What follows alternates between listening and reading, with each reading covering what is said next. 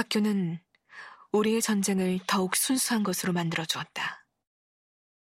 전쟁이란 적을 쳐부숨으로써 스스로를 파괴하지 않을 수 있도록 해주는 것이 아니던가. 학교는 연합군들에게 복수의 기회를 제공했다. 그러니까 전쟁은 삶이 분비하는 호전성을 해소하게 해주는 셈이었다. 그리고 학교는 전쟁에 분비하는 호전성을 순화하게 해주는 셈이었다. 전체적으로 우리는 아주 행복했다.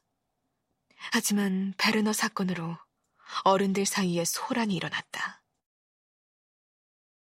동독 아이들의 부모들은 연합군 측 아이들의 부모들에게 이번만큼은 우리가 지나쳤노라고 항의하기에 이르렀다. 주동자들을 처벌하라고 할 수는 없었으므로 그들은 휴전을 주장했다.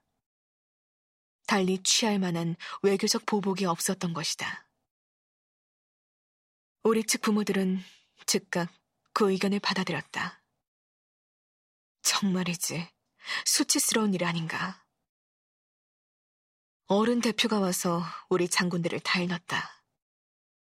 그 아주머니의 주장에 따르면 치열한 우리의 전쟁과 냉전은 양립할 수 없었다. 전쟁을 끝내야만 한다는 것이었다. 논쟁의 여지가 없었다. 음식과 침대와 자동차를 갖고 있는 것은 부모들이 아닌가. 그들의 말에 거역할 도리가 없었다. 하지만 우리 측 장군들은 우리에게 적이 필요하다는 사실을 참을성 있게 설명했다. 어째서? 전쟁을 하기 위해서죠. 어떻게 그런 동어반복적인 질문을 할 수 있는지 우리로서는 이해가 가지 않았다. 정말 전쟁을 해야겠어? 어른들은 강압적인 표정으로 물었다.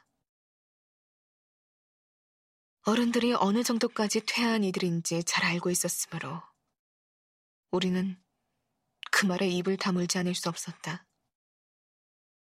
어쨌든 해빙기에 이르는 긴 기간 동안 우리의 적이는 겉으로 드러나지 않았다. 어른들은 우리가 휴전협정에 조인했다고 믿고 있었다. 우리가 얼음이 녹기를 기다리고 있었던 것은 사실이었다.